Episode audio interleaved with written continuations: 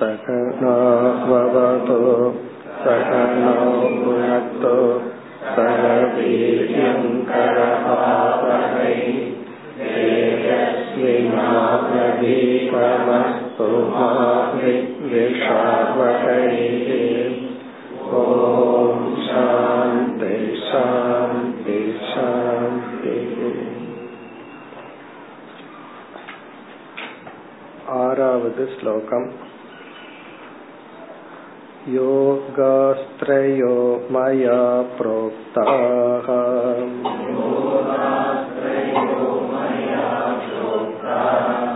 नृणां श्रेयो विदित्सयाम्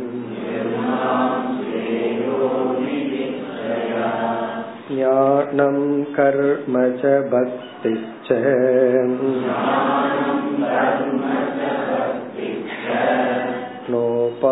नोपायोऽन्योऽस्ति कुत्रचित्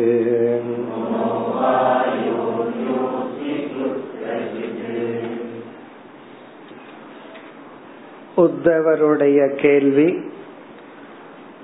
விதி நிஷேதம் என்கின்ற இரண்டும் உங்களுடைய வேதத்தில் நீங்கள் வகுத்து கொடுத்த நெறிமுறைகள் விதி என்றால் இதை செய்ய வேண்டும் நிஷேதம் என்றால் இதை செய்யக்கூடாது.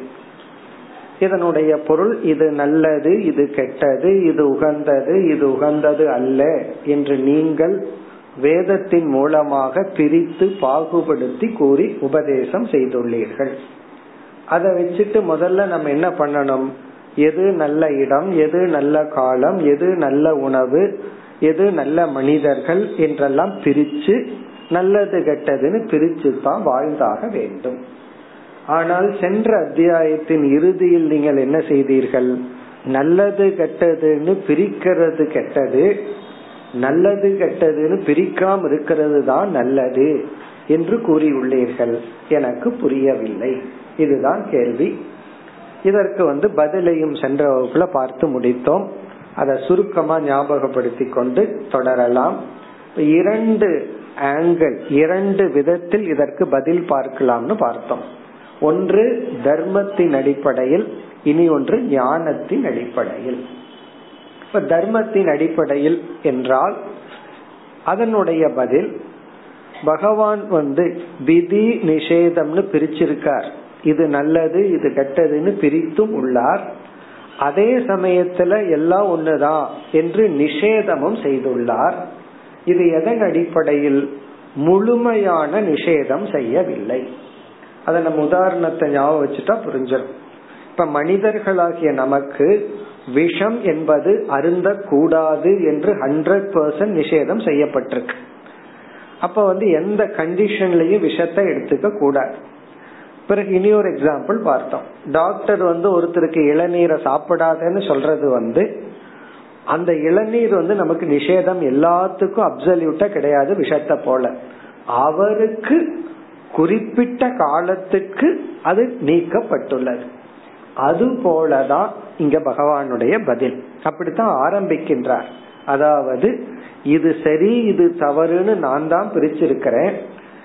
அது பிரிக்க வேண்டான்னு நான் நிஷேதமும் பண்ணியிருக்கேன். அது முழுமையாக அல்ல. பல ஆங்கிள் பார்த்தோம். அதிகாரி பேதாத். அதாவது உனக்கு இது உகந்தது உனக்கு இது உகந்தது அல்ல என்று அதிகாரியின் பேதம் தேச பேதம் உபாதி பேதம் இந்த உடலுக்கு இது உகந்தது இந்த உடலுக்கு இது உகந்தது அல்ல என்று உடல் உபாதி பேதம் கால பேதம். இந்த காலத்துல இதை எடுத்துக்கலாம் இந்த காலத்துல இது கூடாது. என்று காலம் தேசம் உபாதி அதிகாரி இதன் அடிப்படையில தான் நீக்கப்பட்டுள்ளது. முழுமையா ஏற்றுக்கொள்ளப்பட்டு முழுமையா நீக்கப்படவில்லை. இது ஒரு பதில். இரண்டாவது பதில என்ன இங்க பகவான் பின்னாடி சொல்ல போறார்? சத்தாவின் அடிப்படையில் தத்துவத்தின் அடிப்படையில். அதாவது ரியாலிட்டியினுடைய அடிப்படையில பார்த்தோம்னா கனவில் இருக்கிற பொருள்கள் கனவு நிலையில் இருக்கிற வரைக்கும் நல்லது கெட்டது இருக்கு. கனவுல வந்து இனிப்பான பொருளை சாப்பிட்டா கனவுல நமக்கு இனிக்கும்.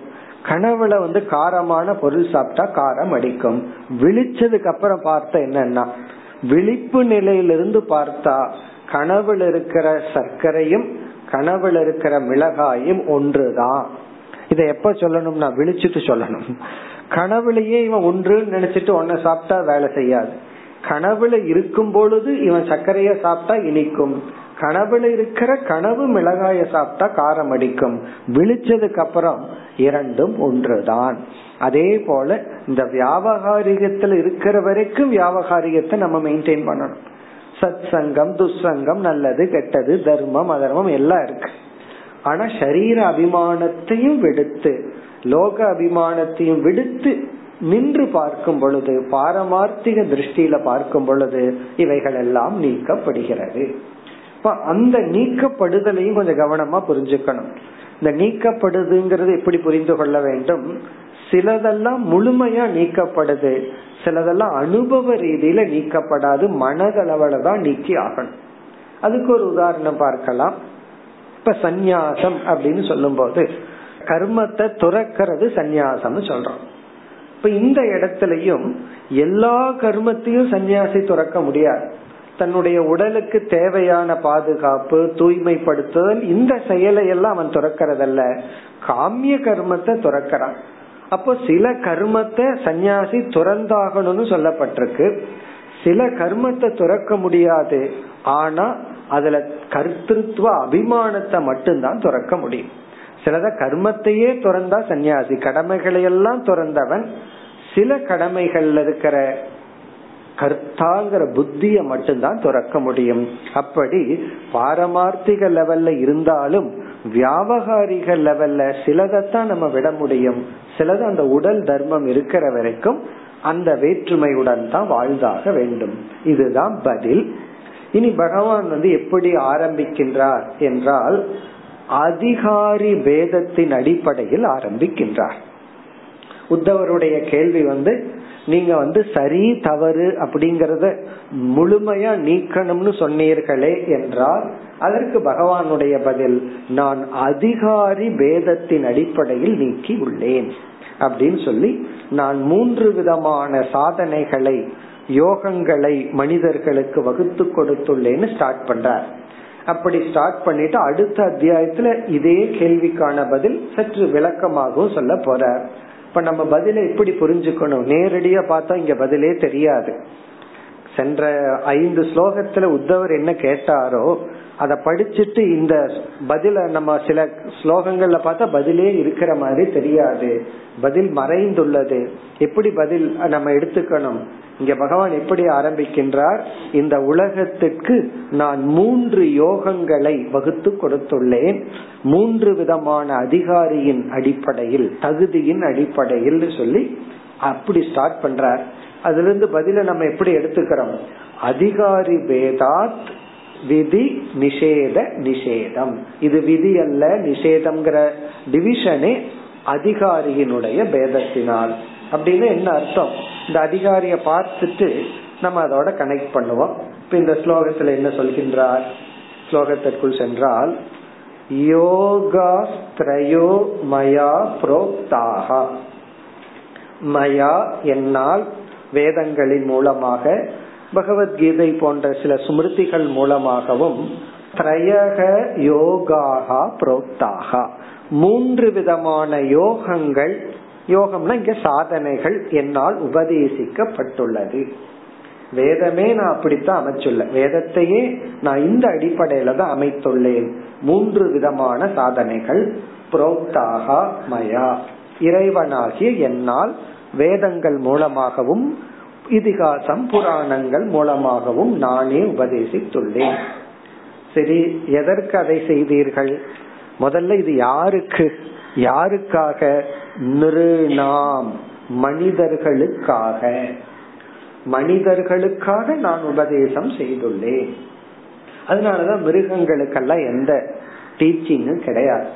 ட்ரைனிங் உண்டே தவிர டீச்சிங் கிடையாது.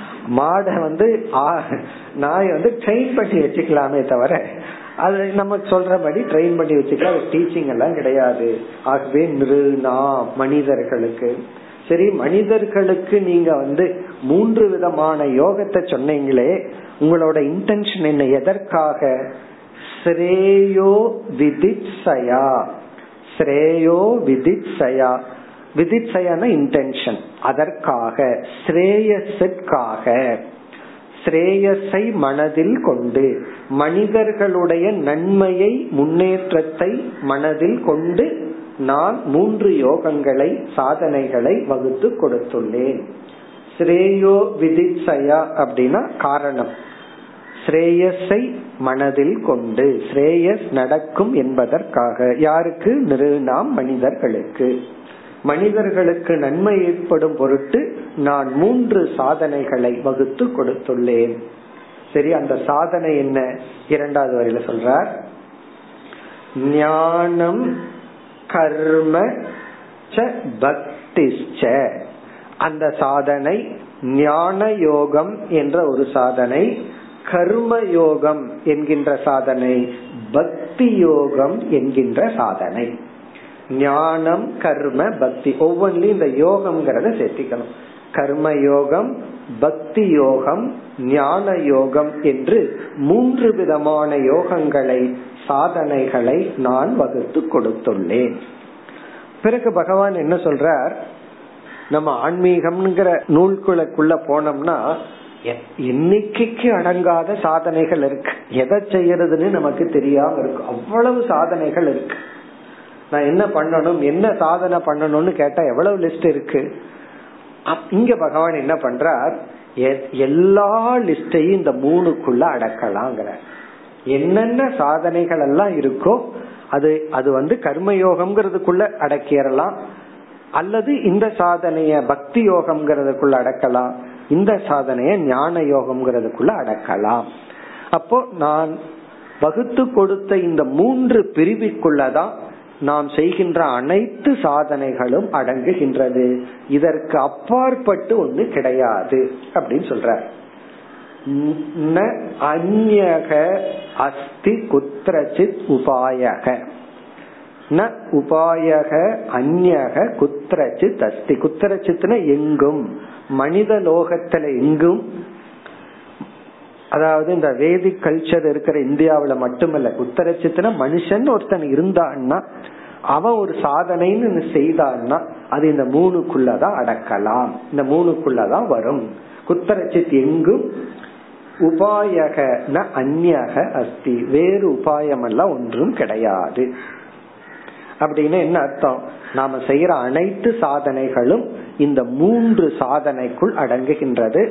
ஒன்னா நம்ம கர்மயோகம் பண்ணுவோம் அல்லது பக்தி யோகம் பண்ணுவோம் அல்லது ஞான யோகம் பண்ணுவோம். நம்மளே ஒரே மனுஷனே. இப்ப வந்து இப்ப என்ன பண்ணிட்டு இருக்கிறோம்? ஞான யோகத்தை பண்ணிட்டு இருக்கிறோம். வர்றதுக்கு முன்னாடி பூஜை பண்ணிட்டு வந்திருந்தோம்னா அது பக்தி யோகத்தை பண்ணிட்டு ஞான யோகத்துக்கு வந்திருக்கோம். காலையில நேரத்துல எந்திரிச்சு வீட்டுல இருக்கிறவங்களுக்கு சாப்பாடு போட்டுட்டு வந்திருந்தோம் அப்படின்னா கர்ம யோகம் பண்ணிருக்கோம் அப்ப பக்தி யோகத்துல ஆரம்பிச்சு கர்ம யோகமும் கொஞ்சம் பண்ணி இப்ப ஞான யோகமும் பண்ணிட்டு இருக்கோம் அப்படி நம்ம என்னென்னலாம் பண்றோமோ இது ஒன்னா அது கர்ம யோகத்துல வரும் பக்தி யோகத்துல வரும் ஞான யோகத்துல வரும். உனக்கு சாப்பாடு எல்லாம் கொடுக்க மாட்டேன் நான் பூஜை தான் பண்ணணும் அப்படின்னு என்ன அர்த்தம்? நான் கர்ம யோகம் பண்ண மாட்டேன் பக்தி தான் பண்றேன்னா அது பக்தி யோகமே அல்ல. இப்படி ஒவ்வொரு யோகமா நான் பிரித்து கொடுத்துள்ளேன் அப்படின்னு சொல்ற இனி அடுத்த இரண்டு ஸ்லோகத்துல யார் யார் எந்தெந்த யோகத்தை பின்பற்ற வேண்டும்? யாருக்கு ஞான யோகம் யாருக்கு கர்ம யோகம் யாருக்கு பக்தி யோகம்? இந்த அதிகாரி பேதத்தை அடுத்த இரண்டு ஸ்லோகத்துல பகவான் வகுத்து கொடுக்கிறார். நீ இப்படிப்பட்ட தன்மையுடன் இருந்தால் உனக்கு இவ்வளவு பக்குவம் இருந்தா நீ இந்த யோகத்தை எடுத்துக்கோ. உன்னுடைய மெச்சூரிட்டி லெவல் பக்குவ நிலை இதுவா இருந்தா இதை எடுத்துக்கன்னு சொல்லி இனி அடுத்த இரண்டு ஸ்லோகத்தில் மூன்று விதமான அதிகாரிகளை கூறுகிறார். இங்கு மூன்று விதமான சாதனையை கூறிட்டார். இனி சாதகனை அறிமுகப்படுத்துகின்றார். அடுத்து ஏழாவது ஸ்லோகம்.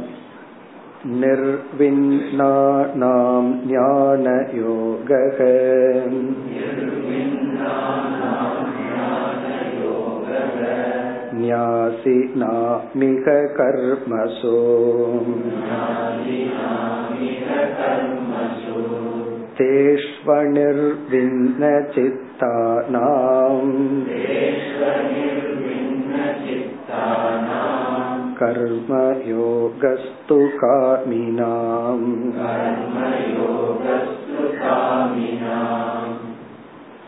முதல் வரியில் யாருக்காக நான் ஞான யோகம் என்ற சாதனையை வகுத்து கொடுத்துள்ளேன் இப்படிப்பட்ட ஆட்களை பார்த்தேன் உடனே ஞான யோகம்ங்கிற சாதனையை வகுத்து கொடுத்தேன் இப்படிப்பட்ட ஆளுக இருக்கிறதுனால கர்ம யோகம் இப்படிப்பட்டவர்கள் இருப்பதனால பக்தி யோகம் இனி முதல் வரியில யாருக்கு ஞான யோகம்? அல்லது யார் ஞான யோகத்தை எடுத்து கொள்ள வேண்டும் எடுத்து கொள்ளலாம் அல்லது எடுத்து கொள்வார்கள்? யார்? நிர்விண்ணானாம் ஞான யோக மிக தெளிவா சொல்ற ஞான யோகம் என்பது யாருக்காக? நிர்வின்னானாம் நிர்விண்ணானாம்னா வைராகியவதாம் முழுமையான வைராகியத்தை அடைந்தவர்கள். முழுமையான விவேக வைராகியத்தை அடைந்தவர்களுக்கு ஞான யோகம். நிர்விண்ணானாம் ஞான யோக நிர்விண்ணக அப்படின்னா வைராகியம் நிர்விண்ணானாம்னா டோட்டல் வைராகியம் இப்ப நம்ம மனசே நம்ம பார்க்கணும். நமக்கு முழுமையான வைராகியம் இருக்கா? உடனே எந்த கர்மயோகம் அவசியம் இல்ல பக்தி அவசியம் இல்ல அதுதான் இங்க கருத்து. இவனுக்கு வந்து கடமைகளே ஒண்ணு கிடையாது. முழுமையான வைராகியம் வந்தவர் இடத்துல போய் பிளாக்மெயில் எல்லாம் பண்ண முடியாது. நீ இத கடமைய பண்ணணும். இல்லைன்னா நீ சொர்க்கத்துக்கு போக மாட்ட. உனக்கு பாவம் வந்துடும் இப்படி எல்லாம் அவங்ககிட்ட சொல்ல முடியாது. காரணம் என்ன? முழுமையான வைராகியம் வந்துட்டா கடமை நமக்கு இல்லை. நம்ம என்ன நினைச்சிட்டு இருக்கிறோம்? வெளி சூழ்நிலைய மாறின உடனே நமக்கு கடமைகள் எல்லாம் இல்லை அப்படின்னு நினைச்சிட்டு இருக்கோம். அதனாலதான் சில பேர்த்துக்கு வந்து ஏன் பக்தி செலுத்துறது இல்ல ஏன் சாஸ்திரம் படிக்கிறது இல்லைன்னு என்ன சொல்கிறார்கள்? எனக்கு வெளியே டியூட்டி இருக்கு. அதனால நான் படிக்கிறது இல்ல பட் இங்க பகவான் தலைகீரா சொல்றாரு உனக்கு உள்ள டியூட்டி இருக்கு. வெளியே கிடையாது. உள்ள வந்து உனக்கு பக்குவம் இல்லை. அதனாலதான் பகவான் வெளியே அப்படி ஒரு சூழ்நிலையை உனக்கு கொடுத்து வச்சிருக்காரு அது வேற விஷயம். ஆனா வெளியே வந்து டியூட்டி இருந்துட்டே இருக்கும். எது வரைனா நமக்கு ஹெல்த் இருக்கிற வரைக்கும் நம்ம உலக மக்கள் நம்ம கிட்ட கேட்டுட்டே இருப்பாங்க. இதை பண்ணி கொடு அதை பண்ணி கொடு உன்னை நான் வளர்த்தி ஆளாக்கியாச்சான் அது பத்தாது என் குழந்தையும் வளர்த்தி ஆளாக்கணும். என்ன உனக்கு உன்ன ஹெல்த் இருக்கல்ல அப்படின்னு சொல்லிட்டு. இப்படி வெளி விஷயம் வெளி சூழ்நிலை தான் என்னுடைய கடமைக்கு காரணம்னு நினைக்கிறான். இங்க பகவான் சொல்றார் அல்ல உன்னுடைய கர்மயோகம்ங்கிற வாழ்க்கை முறைக்கு காரணம் வெளி சூழ்நிலை அல்ல உன்னுடைய மனநிலை தான் நீ எப்ப கர்மயோகத்தை விடலாம்? எப்ப வந்து பக்தி யோகத்தையும் நீ விடலாம்? நிர்விண்ணானாம். உனக்கு என்னைக்கு முழுமையாக வைராகியம் ஏற்பட்டு விடுகிறதோ அப்பொழுது நீ ஞான யோகத்தில் ஈடுபடலாம். பிறகு நியாசினாம் இக கர்மசு. இக இந்த பூலோகத்தில் இந்த ஜென்மத்தில் இந்த சரீரத்தில் இருக்கும் பொழுது நியாசினாம் கர்மசு. கர்மத்தை அனைத்தையும் விட்டவன். நியாசம் அப்படின்னா விட்டவன் விலகி கொண்டவன். கர்மசுன கர்மத்திலிருந்து விலகி கொண்டவன். இப்ப சில பேர்த்துக்கு கர்மத்தினால வர்ற பலன்ல இன்ட்ரெஸ்ட் இருக்காது. ஆனா கர்மத்தை விட முடியாது. இவர் வந்து இல்லறத்திலிருந்து ஆபீஸ் போயிட்டு இருக்கிற வரைக்கும் என்ன ஆச்சுன்னா இவர் வந்து உழைக்கிறார். கர்மம் மார்னிங் டு ஈவினிங் ஆபீஸ்ல போய் டிரான்சாக்சன் பண்றாரு உழைக்கிறார். பணத்தையும் அவர் எடுத்துக்கொள்றார். கொஞ்சம் குறைவா பணம் வந்ததுன்னா ஒத்துக்க மாட்டார். அப்ப இவருக்கு கர்மமும் பண்ணணும் கர்மத்தினுடைய பலன்லையும் பற்று இருக்கு. ரிட்டையர்ட் ஆயாச்சு. தேவையான அளவு பிஎஃப் எல்லாம் சேர்த்து வச்சுட்டாரு. பணம் எல்லாம் வந்து டிஸ்போஸ் எல்லாம் பண்ணி இவர் ரிட்டையர் ஆகிறதுக்கு முன்னாடி மாசம் எவ்வளவு வந்துட்டு இருந்ததோ அதை விட டபுள் மடங்கு ரிட்டையர் ஆனதுக்கு அப்புறம் வர்ற மாதிரி பிளான் பண்ணியாச்சு. இப்ப என்னன்னா ரிட்டையர்ட் ஆயாச்சு. இவர் சம்பாதிக்கிற காலத்துல எவ்வளவு பணம் வந்துட்டு இருக்குதோ அதுக்கு மேல இப்ப வந்துட்டு இருக்கு. ஆனா இவர்னால சும்மா இருக்க முடியல. வீட்டுல உட்கார்ந்துட்டு இருக்க முடியல. அதனால என்ன பண்றாருன்னா நான் ஏதாவது சோசியல் ஒர்க் பண்றேன் அப்படின்னு சொல்லி சில பேர் ரிட்டையர் ஆனதுக்கு அப்புறம் தான் பிஸியா இருப்பாங்க. அதுக்கு முன்னாடியாவது அவங்களுக்குன்னு ஒரு டியூட்டி இருக்கும் அவங்களுக்குன்னு ஒரு டைம் கிடைக்கும். அதுக்கப்புறம் என்னன்னா நீ தானே சும்மா இருக்க? அப்படின்னு சொல்லிட்டு கூப்பிடுறது. எல்லா விதமான பொறுப்புகளை எடுத்துட்டு ஃபுல் பிஸியா இருக்கிறது. அவர் என்ன சொல்லுவாரு? எனக்கு பணம் எல்லாம் வேண்டாம். அப்ப இவருக்கு கர்ம பலன்ல ஆசை இல்லை. ஆனா கர்மத்தை விட முடியல. ஏன்னா ரஜோ குணம் அப்படி இருக்கு. ஏன்னா ஃபுல் டைம் ஆபீஸ்ல வேலை செஞ்சு செஞ்சு கொஞ்சம் ஒரு மூணு மணி நேரம் ஒரு சாண்டிங் பண்ணலான்னு அதுக்கு மனசு இல்ல. அல்லது சிந்திக்கிறதுக்கும் ரெடி இல்லை. யார் வந்து அமர்வதற்கும் சிந்தனைக்கும் ரெடி இல்லையோ இப்ப அவங்களால வந்து ஞான யோகத்தை எடுத்துக்கொள்ள முடியாது. அப்ப அவங்க என்ன பண்ணுவாங்கன்னா கர்மத்துல ஈடுபடுவார்கள். இப்ப அவர்களுக்கு தான் கொஞ்ச நாள் ஆசிரமத்துக்குள்ள வந்தா எடுத்த உடனே உனக்கு வேதாந்தத்தை உபதேசிக்கிறேன்னா ஆரம்பிச்சிடக்கூடாது. டீச் பண்ணிட்டு இருந்தோம்னா தூங்கிடுவார்கள். அப்ப என்ன பண்ணணும்னா கொஞ்ச நாள் நீ வந்து இத்தனை நாளா ஆபீஸ் அக்கௌண்ட் பாத்துட்டு இருந்தவர் என்ன பண்ணணும்னா ஆசிரம அக்கௌண்ட பாத்துட்டு ரெண்டும் ஒண்ணுதான். ரெண்டுலயும் என்னென்ன பண்ணுவோமோ பண்ணிட்டு தான் இருப்பார். அங்கேயும் எப்படி கணக்கு எழுதிட்டு இருந்தாரோ அதே தான் இவர் இங்க எழுத இவருக்கு அதுதான். இப்ப இவருக்கு என்ன ஒரு ஃபீலிங் ஆபீஸ்னா ஏதோ காமிய கர்மமாகவும் இப்ப ஏதோ தவம் பண்ற மாதிரி ஒரு ஃபீலிங் இது என்னன்னா அதே பேனா அதே கணக்கு தான். அல்லது வந்து இவர் இன்ஜினியரா இருந்து ரிட்டையர்ட் ஆயிட்டு இருந்தாருன்னா ஆபீஸ் பில்டிங்க பாத்துட்டு இருப்பார். அப்படி யார் யார் எந்தெந்த ஃபீல்ட்ல இருந்தார்களோ அதே தானே இவர் என்ன சொல்லுவார்? ஆசிரமத்துல நான் சேலரி எல்லாம் வாங்க மாட்டேன். அல்லது ஏதாவது ஒரு ப்ராஜெக்ட் அல்லது லைன்ஸ் கிளப் அந்த கிளப்னு எத்தனையோ இருக்கு. இப்ப இவர்களுக்கெல்லாம் என்னன்னா கர்ம பலன்ல இல்லை ஆனா கர்மத்தை விட முடியவில்லை. அதுக்கு என்ன காரணம்னா இவர் சொல்லுவார் சமுதாயத்துல அவ்வளவு சீர்கேடு இருக்கு. நான் போய் ஏதாவது பண்ணி ஆகணும். இவர் மைண்டில் இருக்கிற சீர்கேடை இவர் பார்க்கல. சமுதாயத்தில் இருக்கிற சீர்கேடு தான் இவருக்கு தெரிஞ்சிட்டு இருக்கு. இதுதான் சீக்ரெட் இவருக்கு பக்குவம் இல்லாத வரைக்கும் இவர் மைண்ட் எந்த அளவுக்கு ரஜோ குணத்தில் இருக்கு எந்த அளவுக்கு ராகத்வேஷம் அதை பார்க்க மாட்டாரு. மத்தவங்களுக்கு ராகத்வேஷம் மத்தவங்க சாப்பாட்டு கஷ்டப்பட்டுட்டு இருக்காங்களா? மத்த இடம் சரியில்லையா? அதனால என்ன பண்ணணும் போய் ஏதாவது பண்ணணும். நல்லது. ஏன்னா அடுத்த ஸ்டேஜ் இது ஒரு பெட்டர் ஏன்னா முன்ன வந்து காமியமா பண்ணிட்டு இருந்தார். ஏன்னா சில பேர் ரிட்டையர்டே ஆக மாட்டேன்னு சொல்லி அதுக்கப்புறமும் காமியமா பணம் சம்பாதிச்சிட்டு இருக்கிறத விட ரிட்டையர்மெண்ட்டுக்கு அப்புறம் பணத்துக்காக வேலை செய்யறத விட பணத்தை சேர்த்தி வச்சுட்டு சந்தோஷத்துக்கு வேலை செய்யறது உத்தமம். அது நல்லதுதான். அதை நம்ம கிரிட்டிசைஸ் பண்ணக்கூடாது. ஆனால் அதுல இருக்கிற இனி ஒரு ரியாலிட்டி என்ன? அதான் நம்ம பாக்கிறோம் அதுல இருக்கிற ஒரு உண்மை ஒரு ஆங்கிள் பார்க்கும்போது நல்லதுதான். ஏன்னா அதுக்கப்புறம் சில பேர் வந்து ரிட்டையர்ட் ஆனதுக்கு அப்புறம் தான் இனியும் சம்பாதிக்கணும்னு ஆசை வரும். என்ன பண்றது? அது ரொம்ப தப்பு. அதுக்கப்புறம் செலவு தான் பண்ணணுமே தவிர சம்பாதிக்க கூடாது. அப்போ இவர் ஆனால் இவருடைய ரஜோகுணம் இவரை சும்மா விடல. இங்க பகவான் ஒரு கண்டிஷன் போடுறாரு. ஏன்னா நிர்விண்ணானால் சொன்னாவே போதாதா? அடுத்தது என்ன சொல்றார்? நியாசினாம். கர்மத்தையும் விட்டவர்கள். இவங்கனால எந்த ஆக்டிவிட்டிஸ் இல்லாமையும் இருக்க முடியும். அப்படின்னா they can sit they can think அவங்களால உட்கார முடியும். எல்லாத்தினாலே முடியாதது என்னன்னா அமர்வது. சும்மா உட்கார முடியல. அதே போல சிந்திக்கவும் தயாரா இல்லை. அதனால என்னன்னா ஏதாவது ஒரு ஆக்டிவிட்டிஸ் ரெஸ்பான்சிபிலிட்டி தனக்கு தேவைப்படுகிறது. ஆனா இவர்கள் யாருன்னா முழுமையான வைராகியத்தை அடைந்தவர்கள். நிர்விண்ணானம்னா ஆப்ஜெக்ட்ல இவங்களுக்கு பணம் வேண்டாம் புகழ் வேண்டாம் பொருள்கள் வேண்டாம். அப்படின்னா என்ன அர்த்தம்? இருக்கிறது போதும். என்ன வச்சிருக்காங்களோ அதுல அவங்க திருப்தி அடைகிறாங்க. நியாசினாம்னா விட்டவர்கள் கர்மசு. கர்மத்திலிருந்தும் விலகியவர்கள். கர்மத்தை துறந்தவர்கள். அப்படின்னா இவர்களுடைய மனம் வந்து ரஜோ குணத்திலிருந்து சத்துவ குணத்திற்கு சென்று விட்டது. இந்த சத்துவ குணத்திலேயே தமிழ்ல இப்படி பிரிப்பாங்க. சத்துவத்துல ரஜ சத்துவத்துல தமஸ் சத்துவத்துல சத்துவம் சொல்லு. சில பேர் சத்துவ குணத்துல போய் ஒரு நாளைக்கு எட்டு மணி நேரம் டீச் பண்ணிட்டு இருக்கணும்னு நினைச்சா அது என்ன அது சத்துவத்துல இருக்கிற ராஜா இப்ப சத்துவத்திலயும் சத்துவம் இருக்கணும். இப்படி எல்லாம் பிரிக்கிறது.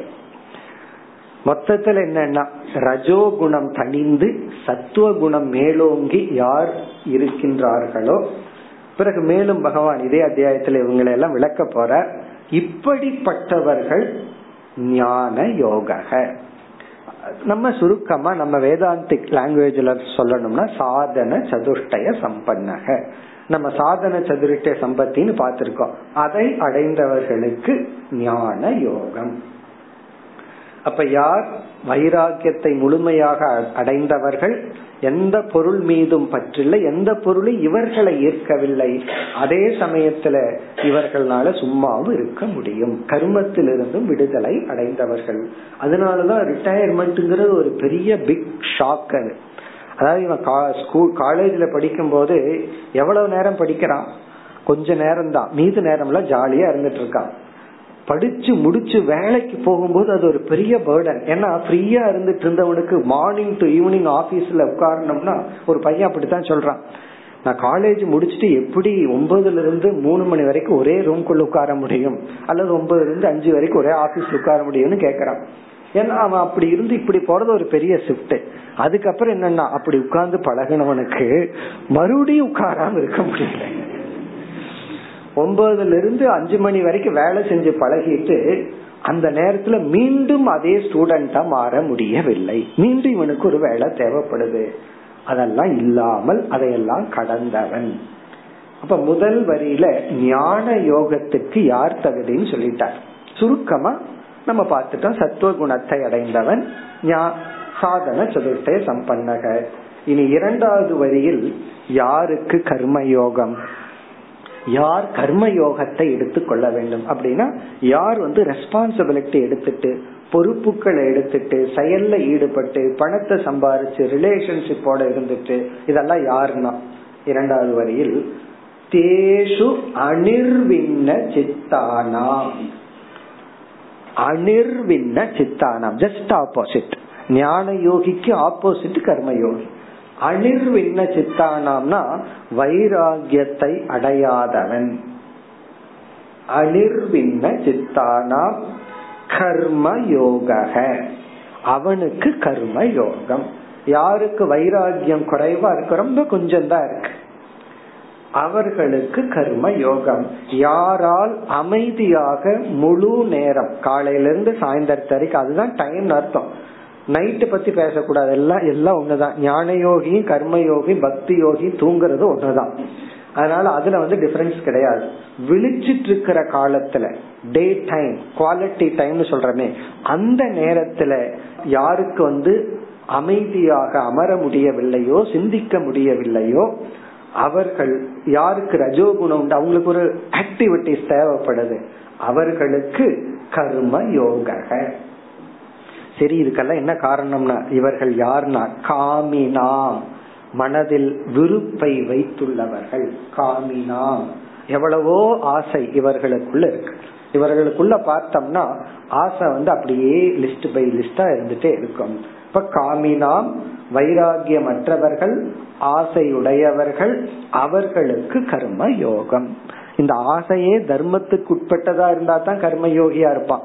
இந்த ஆசையே அதர்மம் ஆயிடுதுன்னா அப்ப அவன் கர்மயோகியும் கிடையாது. அவன் அதை விட கீழான நிலையில் இருப்பவன்.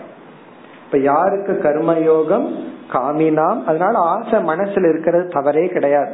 சில பேர் வந்து ஃபர்ஸ்ட் வேதாந்தா கிளாஸ் அட்டன் பண்ணிட்டு ஒரே கிளாஸ் அட்டன் பண்ணிட்டு அடுத்தது நான் ஞான யோகியா இல்லையே அப்படின்னா எத்தனை ஜென்ம அட்டன் பண்ண வேண்டியது இருக்கு? இப்ப வந்து ஆரம்பத்துல வந்து நம்ம காமியமா தான் இருப்போம். நமக்கு எத்தனையோ ஆசைகள் இருக்கும். இருக்கிறதுல தவறு கிடையாது. அதனாலதான் பகவான் சொல்றாரு காமினா. உனக்குள்ள எவ்வளவோ ஆசைகள் இருக்கட்டும் அதையெல்லாம் நீ அனுபவி. சில பேர்த்துக்கு வந்து இந்த நாட்டுக்கு போகணும் இதை பார்த்தரணும் அதை பார்த்தரணும் அந்த ஆசையெல்லாம் பார்த்தோம்னா ஆச்சரியமா இருக்கு. இப்படி எல்லாம் ஆசை இருக்குமா அப்படின்னு. ஒரு கூலி வேலை செய்யற ஒரு ஐம்பத்தஞ்சு வயசான அம்மா என் இடத்துல ரொம்ப சீரியஸா சொல்லிட்டு இருக்காங்க. நான் அதை என்கரேஜ் பண்ண அட்லீஸ்ட் அதுவா ஒரு ஸ்பிரிட்டா இருக்கட்டும் அப்படின்னு. அதாவது கல் உடைக்க போறது. ரொம்ப கஷ்டப்பட்டு எதற்கு இவ்வளவு கஷ்டப்பட்டு சம்பாதிக்கிறீங்க? உங்க பையனே உங்களுக்கு தேவையான சாப்பாடு கொடுக்கறாங்கன்னா கிடையாது. ரெண்டரை பவுன்ல ஒரு தாலி செயின் வாங்கி போடணும். அவங்க லட்சியம் வெறும் மஞ்ச கயிறு தான் இருக்கு. ரெண்டரை பவுன்ல அதை வாங்கி போட்டே ஆகணும். ஐம்பத்தி ரெண்டு வயசுல அந்த ஆசை என்ன வேணும்? நம்ம கடினமான உழைப்பு. இப்படி ஒரு ஆசை இருக்கிறது தர்மமா அதர்மமா அதர்மம் கிடையாது. நல்லதானே நான் சொன்ன நல்லா ஆசைப்படுங்க அப்படியே பண்ணுங்க. உண்மையிலேயே அவங்களுக்கு அதை நம்ம வாங்கி கொடுத்துடலாம். அதுக்கப்புறம் ப்ராப்ளம் ஆயிரும். என்ன பண்ணுவாங்க அவங்க? ஏன்னா அப்படி ஒரு லட்சியம் அவங்களுக்கு இருந்தா தான் ஒரு மோட்டிவேஷனோட ஆக்ட் பண்ணுவாங்க. சப்போஸ் நம்ம வாங்கி பரிதாபப்பட்டு கொடுத்துட்டோம்னு வச்சுக்கோங்க தூங்கிட்டு இருந்துப்பாங்க உடல் இருக்கிற ஆரோக்கியம் போயிரும் உழைப்பு போயிரும். அப்போ ஏதோ ஒரு ஸ்பிரிட் அவங்க சொல்லும் போது அவ்வளவு ஆச்சரியமா இருந்தது. அவ்வளவு ஒரு சீரியஸ்னஸ் அங்க போய் தங்கா களிமண் எல்லாம் ஒண்ணு சொல்ல முடியும்? அங்க வித்தியாசம் வேலைக்காகாது அவ்வளவு ஒரு ஸ்பிரிட்டோட நான் எப்படியாவது தாளிச்சேன்னு வாங்கணும். சரி வாங்குங்க. அதுதான் நல்லது. நல்லா உழைச்சி பண்ணுங்க. அப்ப என்ன பண்ணுதுன்னா இப்படி ஒரு ஆசை. அவங்கள ஆரோக்கியமா வச்சிருக்கு அவங்கள அலர்ட்டா வச்சிருக்கு. இல்ல அப்படின்னா அவங்க தமோ குணத்துக்குள்ள போயிடுவாங்க.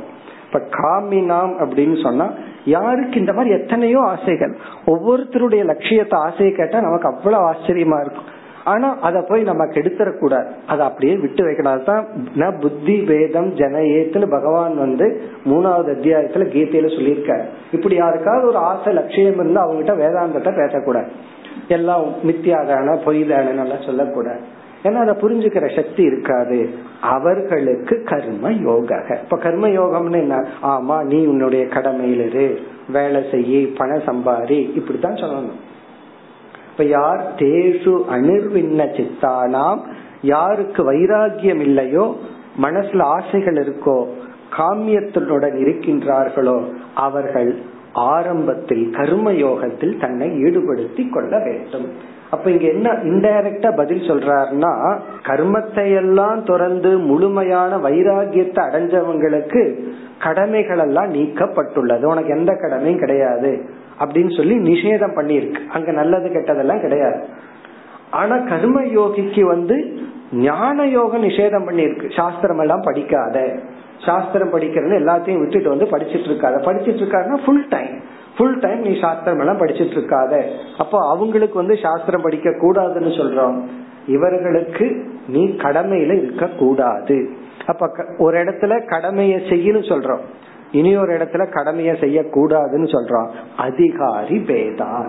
அப்ப கடமையை செய்யறது நல்லது இனி ஒரு இடத்துல கடமையை செய்யாம இருக்கிறது நல்லது. இப்படி ஆப்போசிட் டீச்சிங் ஏன் வருதுன்னா இங்க பகவான் வந்து அதிகாரி பேதாத். அந்த இன்டென்ஷன்ல தான் பதில ஆரம்பிக்கிறார். இப்படிப்பட்ட மனிதர்களுக்கு மற்றதெல்லாம் நிஷேதம் இது விதி. இப்படிப்பட்ட மனிதர்களுக்கு இது நிஷேதம் இது விதி. இனி அடுத்த ஸ்லோகத்துல வந்து இடைப்பட்ட நிலையில் இருக்கிற பக்தி யோகம். முதல் வரியில உத்தம அதிகாரி இரண்டாவது வரியில அதம அதிகாரி. அதாவது வந்து கடைசி நிலையில கடைசி நிலையிலும் சொல்லலாம் அல்லது வந்து ஆன்மீகத்தினுடைய ஃபர்ஸ்ட் ஸ்டெப்னு சொல்லலாம். இந்த கடைசிங்கிற வார்த்தையே கொஞ்சம் நெகட்டிவா இருக்கு. அதனால நம்ம என்ன சொல்லிருக்கோம்? ஃபர்ஸ்ட் ஸ்டெப் இந்த ஃபர்ஸ்ட்னு சொன்னா நல்லா இருக்கும்ல. அதனால வந்து ஆன்மீகத்தில் இருக்கிற முதல் படியில் இருப்பவர்களுக்கு இரண்டாவது வரியில சொன்னார். இனி அடுத்த ஸ்லோகத்துல இந்த செகண்ட் இடைநிலையில் இருப்பவர்கள். எட்டாவது ஸ்லோகம். எதிர்ச்சயாமஸ்த मत्कथातौ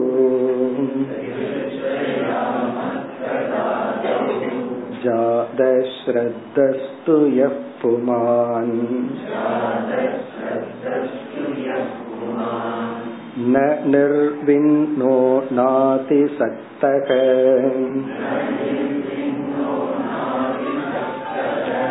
भक्ति योगोऽस्य सिद्धितः।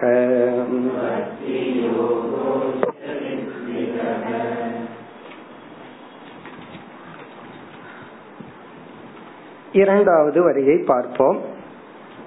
ந நிர்விண்ணக ந அதிசக்தக இப்படிப்பட்டவனுக்கு பக்தி யோக இப்ப இடைப்பட்ட மனிதர்கள் யார்? அவர்களுக்கு பக்தி யோகம் அவர்கள் யார்னா ந நிர்விண்ணக. இவர்களுக்கு வந்து முழுமையான வைராகியம் வரவில்லை. ந நிர்விண்ணகனா முழுமையான வைராகியம் வரவில்லை. இப்ப முழுமையான வைராகியம் வரல அப்படின்னா இவங்க கர்மயோகத்துக்கு போக வேண்டியது தானே அப்படின்னு ஒரு கேள்வி. அதுதானே போன ஸ்லோகத்துல சொன்னார். ந அதிசக்தக. அதே சமயத்தில் அதிகமான பற்றும் இவர்களுக்கு இல்லை. சக்தக அப்படின்னா பற்று. அதிசக்தகனா அதிக பற்று. அதுவும் இல்லை. அப்படின்னா என்ன அர்த்தம்னா வைராகியம் இருக்குன்னு சொல்ல முடியல இல்லைன்னு சொல்ல முடியல. அப்படித்தான் நம்ம மைண்ட்ல பல சமயத்துல தோணும். வைராகியம் இருக்கா இல்லையானா சில நேரம் இருக்கிற மாதிரி இருக்கு சில நேரம் இல்லாத மாதிரி இருக்கு. அப்போ ந நிர்விண்ணகன வைராகியத்தை இவங்க அடையல போதிய மனப்பக்குவத்தை அடையல. சரி அப்படின்னா கர்மயோகத்துக்குள்ள போலான்னா அதிசக்தக. இவங்களுக்கு வந்து அதிக பற்றும் இல்லை. அப்ப என்ன பண்றதுன்னா பக்தி யோக இந்த இதுதான் இந்த இடைப்பட்ட நிலையில் இருப்பவர்கள். பல சமயங்கள்ல இந்த ஸ்டேஜ்ல நம்ம இருக்கிறத பார்க்கலாம். கொஞ்ச நாள் வேதாந்தம் எல்லாம் படிச்சுட்டா இந்த ஸ்டேஜ்ல ரொம்ப நாள் இருப்போம். ஃபர்ஸ்ட் ஸ்டேஜ்ல கொஞ்ச நாள் லாஸ்ட் ஸ்டேஜ்லயும் கொஞ்ச நாள். இந்த இடப்பட்ட ஸ்டேஜ் இருக்கே அதுதான் ரொம்ப நாள் நமக்கு வந்து இருந்துட்டு இருப்போம். அதாவது வந்து இந்த கிணறு வெட்டுறது போல ஃபர்ஸ்ட் மண் இருக்கும் சீக்கிரம் தோண்டிடலாம். அப்புறம் பாறை வந்துடும். ரொம்ப தூரம் கஷ்டப்படணும். தண்ணி வர்றது லாஸ்ட் ஒரு அடியில அது ஞான யோகம். லாஸ்ட்ல தண்ணி வந்துடும். ஆனா இடப்பட்ட தூரம் தான் ரொம்ப கஷ்டம். அதான் இந்த இடைப்பட்ட நிலை. அதாவது ந நிர்விண்ணகங்கிற இடத்துல இவன் வந்து ஞான யோகத்துக்கு தகுதி இல்லை. ந அதிசக்தக அப்படின்னா ந காமி. ந அதிசக்தகங்கிறது இவன் கர்ம யோகத்துக்கும் தகுதி இல்லை. இவனுக்கு கர்ம யோகமும் ரெடி இல்லை ஞான யோகமும் இல்லை. இப்ப இவன் சொல்றான் என்னோட உழைப்பிலிருந்து எனக்கு எந்த பணமும் வேண்டாம். அப்ப அவனை போய் கர்மயோகம் பண்ணுனா அவன் எப்படி பண்ண முடியும்? ஏன்னா அவனுக்கு கர்மயோகத்துக்கு ரெடி இல்லை. சரி வேதாந்த விசாரம் பண்ணி கொஞ்சம் யோசினா அதெல்லாம் பண்ண மாட்டேன். இப்ப என்ன பண்றதுன்னா கிருஷ்ண பகவான் என்ன சொன்னாரோ அதை கேட்க மாட்டேன். ஆனா அவருக்கு நான் பூஜை பண்ணிட்டு தியானம் பண்ணிட்டு அவருடைய வா நாமத்தை வாசுதேவாய நமகன்னு எவ்வளவு மணி நேரம் வேணாலும் என்னால ஜபம் பண்ண முடியும். ஆனா அவர் வாயை திறந்து ஏதாவது சொன்னா கேட்க மாட்டேன். சில பேர்த்துக்கு அப்படித்தான். நம்ம மேல ஸ்ரத்த இருக்கும். பேசக்கூடாது நம்ம அவ்வளவுதான். அவங்க கிட்ட ஏதாவது சொல்லிட்டா ஸ்ரத்த போயிடும். நம்ம மேல அன்பு இருக்கும். எது நம்ம பேசாத வரை. அதே போலதான் கிருஷ்ண பகவான் மீது அன்பு இருக்கு. அவர் சொன்ன கீதையை நான் காது கொடுத்து கேட்க மாட்டேன். நான் சொல்றதுதான் பகவான் கேட்கணும். என்னன்னா பகவானுடைய நாமத்தை சொல்லிட்டு இருக்கா அவர் கேட்கணும். அவர் சொல்றத நான் கேட்க மாட்டேன். இவங்க எல்லாம் பக்தி யோகிகள். பக்தி யோகிகள் யாருன்னா அவங்கதான் பகவான் கிட்ட பேசிட்டு இருப்பாங்க பகவான் பேசுறது அவங்க கேட்க மாட்டாங்க. அதான நடக்குது. பக்தி யோகத்துல என்ன கோயில்ல போய் என்ன பண்ணிட்டு இருப்போம் நம்ம வந்து மனசில் இருக்கிறதெல்லாம் பகவான் கிட்ட சொல்லிட்டு இருப்போம் அப்படின்னு என்ன அர்த்தம்? நீ பேசாம கேட்டுட்டு நீ ஒன்னும் பேசிடாத. நான் சொல்றத நீ கேட்டுட்டு. ரொம்ப பேர் அப்படித்தான். நான் சொல்றத நீ கேடு நீ சொல்றத நான் கேட்க மாட்டேன். அப்படிப்பட்டவர்கள். அத முதல் வரியில அழகா சொல்றார் பகவான். ஜாத ஸ்ரத்தக யாருக்கு இறைவன் மீது ஸ்ரத்தை வந்துள்ளதோ பகவான் மீது நம்பிக்கையும் அன்பும் ஸ்ரத்தையும் வந்துள்ளதோ யக புமான். புமான் மனிதன். எந்த மனிதனுக்கு ஜாத ஸ்ரத்தக என் மீது ஸ்ரத்தை வந்துள்ளதோ. சரி எப்படி வந்ததுன்னா பகவான் சொல்றாரு இந்த இடத்துல எல்லாம் என்னால எந்த லாஜிக்கும் சொல்ல முடியாது. வந்துச்சு அவ்வளவுதான். முதல் சொல் எதிர்ச்சயா. எதிர்ச்சயா. பை சான்ஸ் எப்படியோ அப்படிங்கிற. எப்படியோ இவனுக்கு வந்து என் மீது பக்தி ஸ்ரத்தை எல்லாம் வந்து விட்டாச்சு. அதனால இவனுக்கு வந்து அதிக பற்றின்மையும் இல்லை அதிக பற்றும் இல்லை. வைராகியமும் பூர்ணமாகல. அதாவது நான் சொல்ற தத்துவத்தை கேட்டு மகிழ்ற அளவு இவனுக்கு மனம் வளரவில்லை. பகவத்கீதைய படிச்சு புரிஞ்சுக்கிற அளவுக்கு மனம் வரல. ஆனா பகவத்கீதை ஹோமம் பண்றது பகவத்கீதைய சாண்டிங் பண்றது பகவத்கீதைய மனப்பாடம் பண்றது இதுல இவனுக்கு இன்ட்ரெஸ்ட் இருக்கு. அதனால இவனுக்கு இவனுடைய நிலை என்னன்னா என்னை பற்றிய கதைய கேட்பானே தவிர நான் சொல்றத கேட்க மாட்டான். என்னை பத்தி கதை விட்டாலும் கேட்பானே தவிர ஆனா நான் சொல்றத கேட்க மாட்டான். அப்படித்தானே நடக்குது? இந்த புராண கதையெல்லாம் போய் பாருங்க. ஒவ்வொருத்தரும் ஒவ்வொரு கதை சொல்லுவாங்க. இவங்களே ஒரு கதையை கற்பனை வந்துட்டு மகாபாரதத்துல இருந்தது. மகாபாரதத்துல கிருஷ்ணர் இப்படி சொன்னார் அப்படி சொன்னார். இதெல்லாம் என்ன ஷோர்ஸ்னா? ஷோர்ஸ் இவருதான்.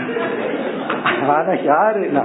பகவான் பேர் அது அடுத்தது சொல்றார் மத் கதாதௌ. என்னை பற்றிய சில கதைகளில். என்னை பற்றிய சில கதைகள்ல இவங்களுக்கு ஒரு ஸ்ரத்த வந்தாச்சு.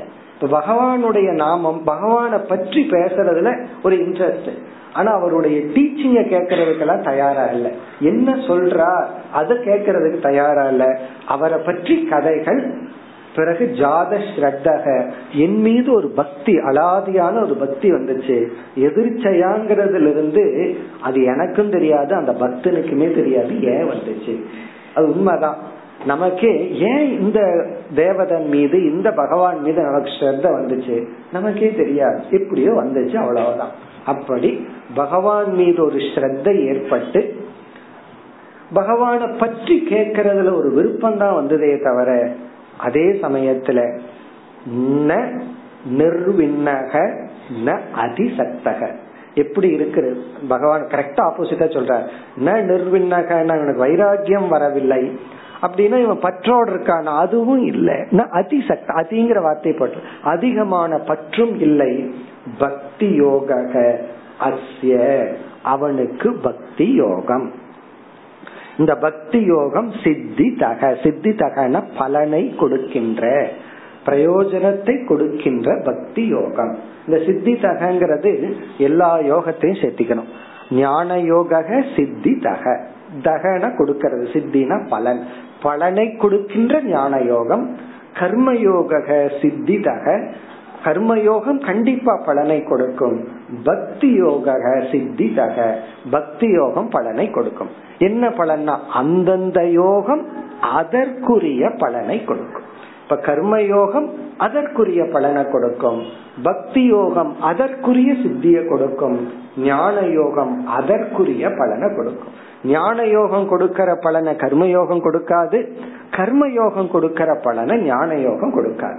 அப்படி அந்தந்த யோகம் அந்தந்த பலனை கொடுக்கின்ற இப்ப சித்தி தகனா அந்தந்த பலனை கொடுக்கின்ற அந்தந்த யோகங்கள் அந்தந்த மனிதர்களுக்கு.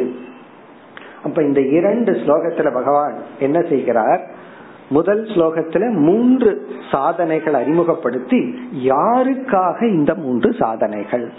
முழுமையான வைராகியத்தை அடைந்த ஞான யோகிக்காக ஞான யோகம்ங்கிற சாதனை வைராகியத்தையே அடையாம இந்த உலகத்துல எத்தனையோ ஆசைகள் இருக்கு எத்தனையோ இன்பங்கள் அனுபவிக்கணும் ஆனா தர்மப்படி அப்படின்னு நினைக்கிறவன் கண்டிப்பா இல்லறத்துக்குள்ள போய் பணத்தை சம்பாரிச்சு இந்த உலகத்தை நல்ல முறையில் அனுபவிக்கணும்.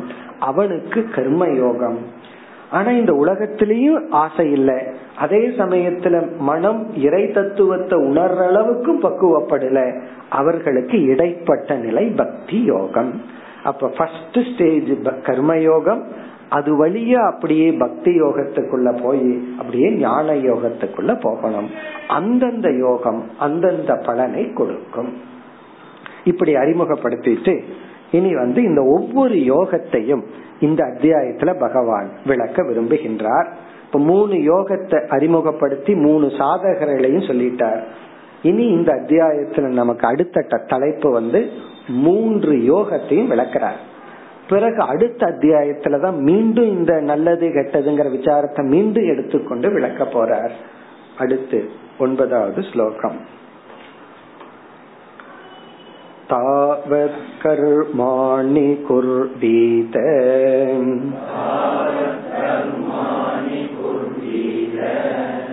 न निर्विद्येत यावता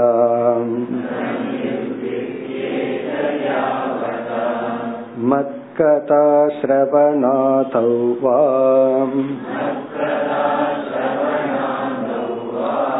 श्रद्धा यावन्न जायते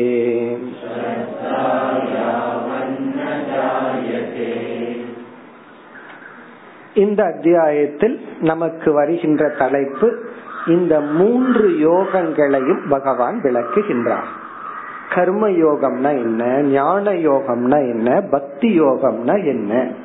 இத பகவான் வந்து இந்த அத்தியாயத்துல சுருக்கமா ஞாபகப்படுத்துற. ஏன்னா ஒவ்வொன்றும் பெரிய யோகம். கர்ம யோகம்ங்கிறது பெரிய தலைப்பு ஞான யோகம்ங்கிறது பெரிய தலைப்பு. பகவான் என்ன பண்றார்? அந்த மூன்று யோகத்தில் இருக்கிற ஏதோ சில முக்கியமான பாயிண்ட்ஸ் ஹைலைட் பண்றார். ஜஸ்ட் காம்ப்ரிஹென்சிவா மூணு யோகம் எப்படி இருக்கு அப்படின்னு அந்தந்த யோகத்தில் இருக்கிற சில கருத்துக்களை நமக்கு ஞாபகப்படுத்துறார் இந்த ஒன்பதாவது ஸ்லோகத்துல ஆரம்பிச்சு பதினேழாவது ஸ்லோகம் வரை. ஒன்பதிலிருந்து பதினேழு ஒன்பது ஸ்லோகங்கள். அதுவரை கர்ம யோகம். கர்ம யோகத்தை பகவான் விளக்குகின்றார். அப்படின்னா கர்ம யோகத்துக்குள்ள வர்ற தலைப்ப சிலதை நமக்கு சொல்றார். பிறகு ஞான யோகத்தை சொல்லுவார் பிறகு பக்தி யோகத்தை சொல்லுவார். பிறகு அடுத்த அத்தியாயத்துல இந்த கேள்விய பகவான் ஞாபகம் வச்சுட்டு அப்படியே டெவலப் பண்ணி இந்த விதி நிஷேதத்தை எல்லாம் பிரிச்சு நல்லது கெட்டதை எல்லாம் பிரிச்சு மீண்டும் அனலைஸ் பண்ணி இந்த அடுத்த அத்தியாயத்தினுடைய எண்டுல தான் கன்க்ளூட் ஆகும் இவருடைய கேள்விக்கான பதில். இனி நம்ம அந்த கேள்வி எல்லாம் மறந்துடலாம். இனி அப்படியே மூணு யோகத்துக்குள்ள நம்ம போறோம். இந்த ஸ்லோகத்துல ஆரம்பிச்சு பதினேழு வரை கர்ம யோகம். நம்ம கர்ம யோகத்தை பார்த்தே கொஞ்சம் ரொம்ப நாள் ஆச்சு. ஏன்னா பாகவதத்துக்குள்ள வந்து பக்தியிலேயே மூழ்கிட்டு இருந்தோம் ஏன்னா மாறி மாறி பகவான் பக்தியே சொல்லிட்டு இருந்தார் அப்புறம் வேல்யூவுக்கு போனோம். அதுக்கப்புறம் மீண்டும் அப்பப்ப ஞான யோகத்துக்கு வேற போயிட்டு இருந்தோம் இப்ப கர்ம யோகத்தினுடைய சாராம்சத்தை பகவான் அல்லது கர்ம யோகத்துக்குள்ள இருக்கிற விஷயங்கள்ல சிலத சொல்ற இப்ப இந்த ஸ்லோகத்தினுடைய சாராம்சம் இந்த ஒன்பதாவது ஸ்லோகத்துல கர்மயோக அவதி ஆக ஆக சொல்ற? கர்மயோகம் எப்பொழுது கர்மயோகத்தை நாம் முடித்து கொள்ளலாம்? அதை இந்த ஸ்லோகத்துல சொல்ற. நம்ம எப்ப கர்ம யோகத்தை நிறுத்தலாம்? அது ஆரம்பத்திலேயே நமக்கு தெரியணும். எப்ப கர்ம யோகத்தை முடிக்கணும்? ஏன்னா சில பேர்த்துக்கு கர்ம யோகம்ங்கிறது ஒரு ஸ்டெப்னு சொல்கிறீர்கள் ஒரு படிதான் அதுவே லட்சியம் அல்லன்னு சொன்னா நீங்க எனக்கு சொல்லி கொடுக்கணும் நான் எப்ப கர்ம யோகத்தை நிறைவு செய்யணும்? ஏன்னா அது தெரிஞ்சாத்தேன்னு அதோட நம்ம நிறுத்திக்க முடியும். அதை இந்த ஸ்லோகத்துல சொல்ற. கர்ம யோகத்துக்கு எப்ப நம்ம முற்றுப்புள்ளி வைக்கலாம்? கர்ம யோகத்திலிருந்து நம்ம எப்ப விடுதலை அடையலாம்? அதான் கர்மயோக அவதி. கர்மயோகத்தினுடைய லாஸ்ட் ஸ்டேஜ் அல்லது கர்மயோகத்தை நான் எப்ப விடலாம்? ஏற்கனவே தெரிஞ்சதான் படிச்சா நமக்கு புரிஞ்சிடும். தாவத் கர்மாணி குர்வீத. தாவத்னா அதுவரை. கர்மாணி குர்வீத கர்மத்தில் நாம் ஈடுபட வேண்டும். கடமைகளில் ஈடுபட வேண்டும். ரெஸ்பான்சிபிலிட்டியில நம்ம இருக்கணும். தாவத் அதுவரை. கர்மாணி குர்வீதன கர்ம யோகத்தில் முழுமையாக ஈடுபட வேண்டும். அப்படின்னா கர்ம யோகத்துக்கு என்னென்ன லட்சணம் சொல்லியிருக்கோ அதெல்லாம் நம்ம ஃபாலோ பண்ணணும். நம்ம எல்லாம் ஞாபகம் வச்சுக்கணும். அடுத்த ஸ்லோகத்துல கர்மயோகத்தின் சாராம்சத்தை சொல்ல போற அதையெல்லாம் நம்ம வந்து ஃபாலோ பண்ணணும். நான் பொறுப்பை விடுறேன். எனக்கு வந்து ஞான யோகம் தான் வேணும். அப்படி எல்லாம் கிடையாது. அப்பெல்லாம் என்னன்னா ஞான யோகத்தை செகண்டரியா வச்சுக்கணும். கர்ம யோகத்தை பிரதானமா வச்சுக்கணும். அப்ப சாஸ்திரம் கேட்க கூடாதுன்னு அர்த்தம் இல்ல. சாஸ்திரம் கேட்கறது பக்தி பண்றதெல்லாம் செகண்டரி இம்பார்ட்டன்ட் என்னன்னா கடமைகள். அந்த கடமையில ஈடுபட்டு அதுல நம்ம முழு நேரத்தை செலுத்தணும். தாவத் அதுவரை. நீ எதுவரை? அடுத்ததுல நிர்வித்யேத யாவதா. யாவதான எதுவரை? ந நிர்வித்யேத. உனக்கு வைராகியம் ஏற்படவில்லையோ. மனப்பக்குவம் வரவில்லையோ. ராகத்வேஷங்கள் மனதிலிருந்து நீங்கவில்லையோ. விருப்பு வெறுப்புகள் எல்லாம் மனசிலிருந்து நீங்காத வரை நீ கர்ம யோகத்தில் ஈடுபட வேண்டும்.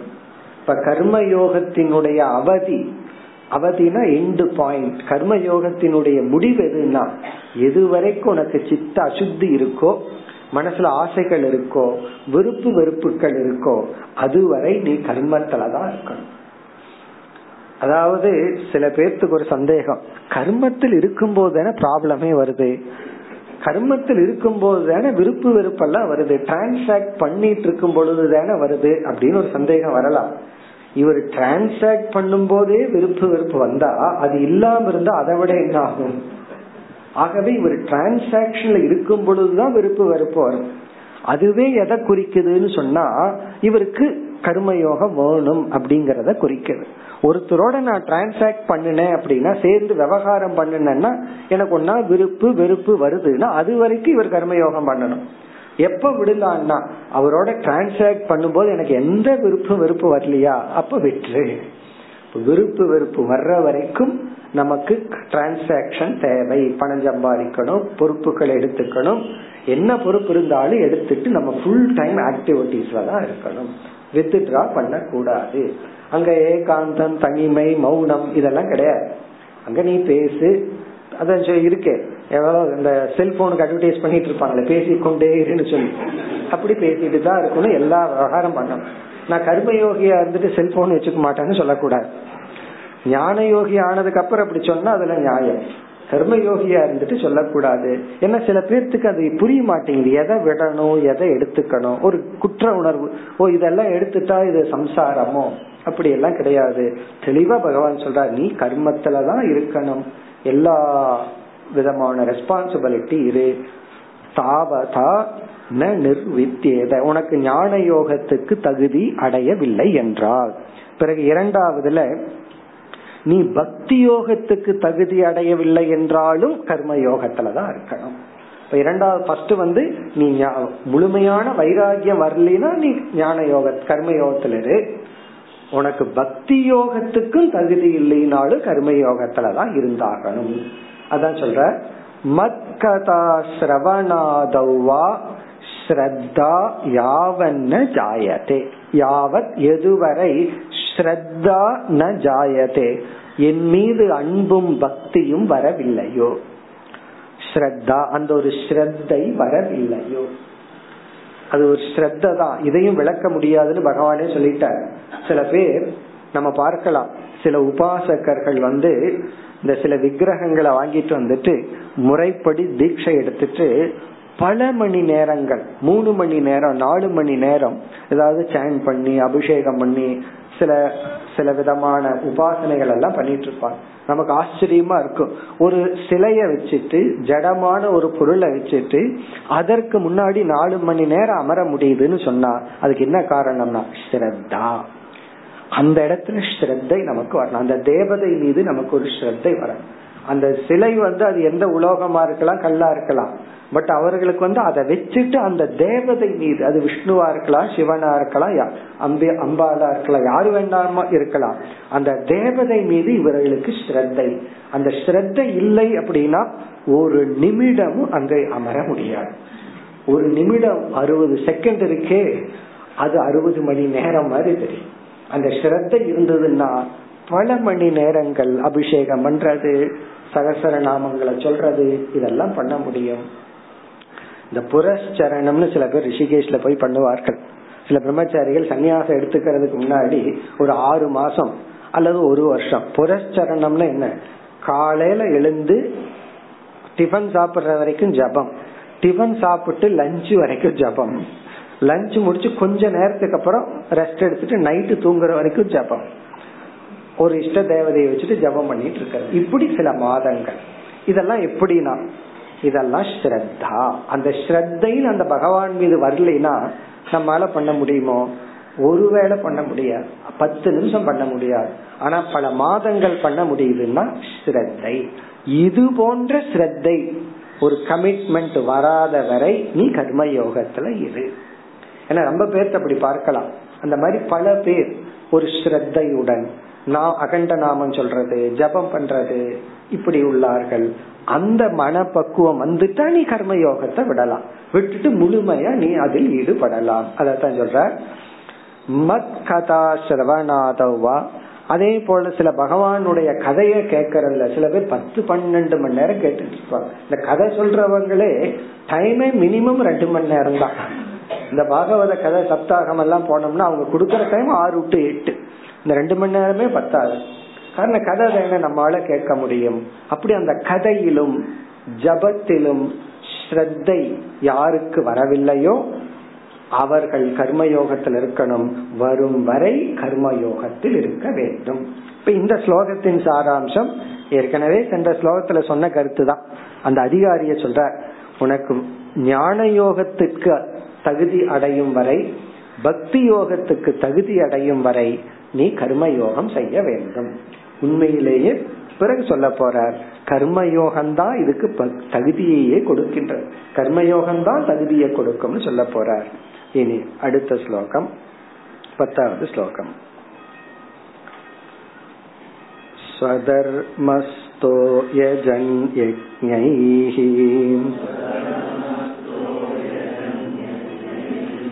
अनाशिकाम उद्धव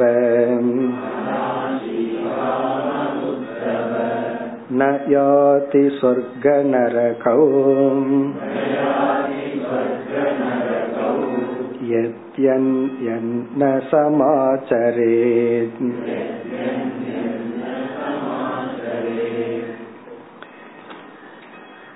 முதல் வரியில் கர்ம யோகத்தினுடைய சாராம்சத்தை குறிப்பிடுகின்றார் ஏன்னா நமக்கு பதினேழாவது ஸ்லோகம் வரை கர்மயோக சம்பந்தமான தலைப்புகள் தான் கர்மயோகத்தின் சாராம்சத்தை குறிப்பிட்டு இந்த கர்ம யோகம் எப்படிப்பட்ட பக்குவத்தை நமக்கு கொடுக்கும்? எப்படிப்பட்ட பலனை கொடுக்கும்? எப்படிப்பட்ட பலனை கொடுக்காது?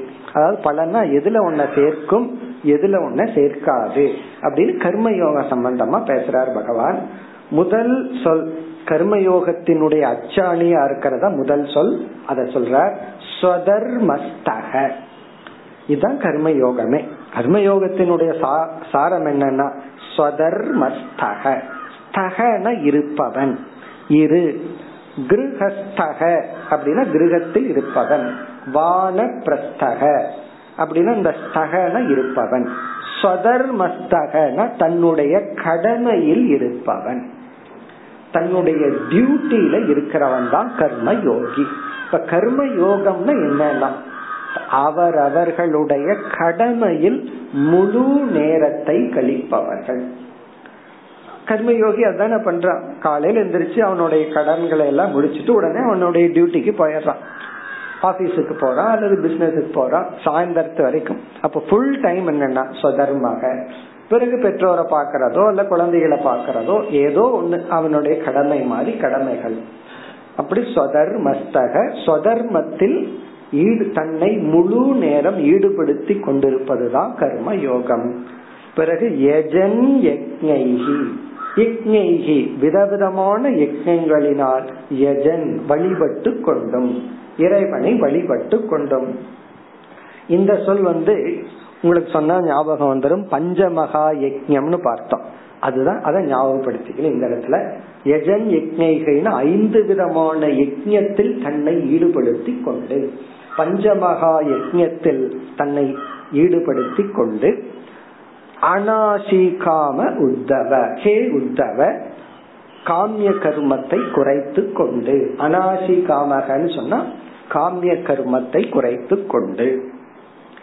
பிறகு இரண்டாவது வரியில பகவான் மேலும் கர்மயோகத்தை பற்றிய விளக்கத்தை கூறுகின்றார். அடுத்த வகுப்பில் தொடர்போம் ஓம் போர் நமத போர் நமிதம் போர் போர் நமுதே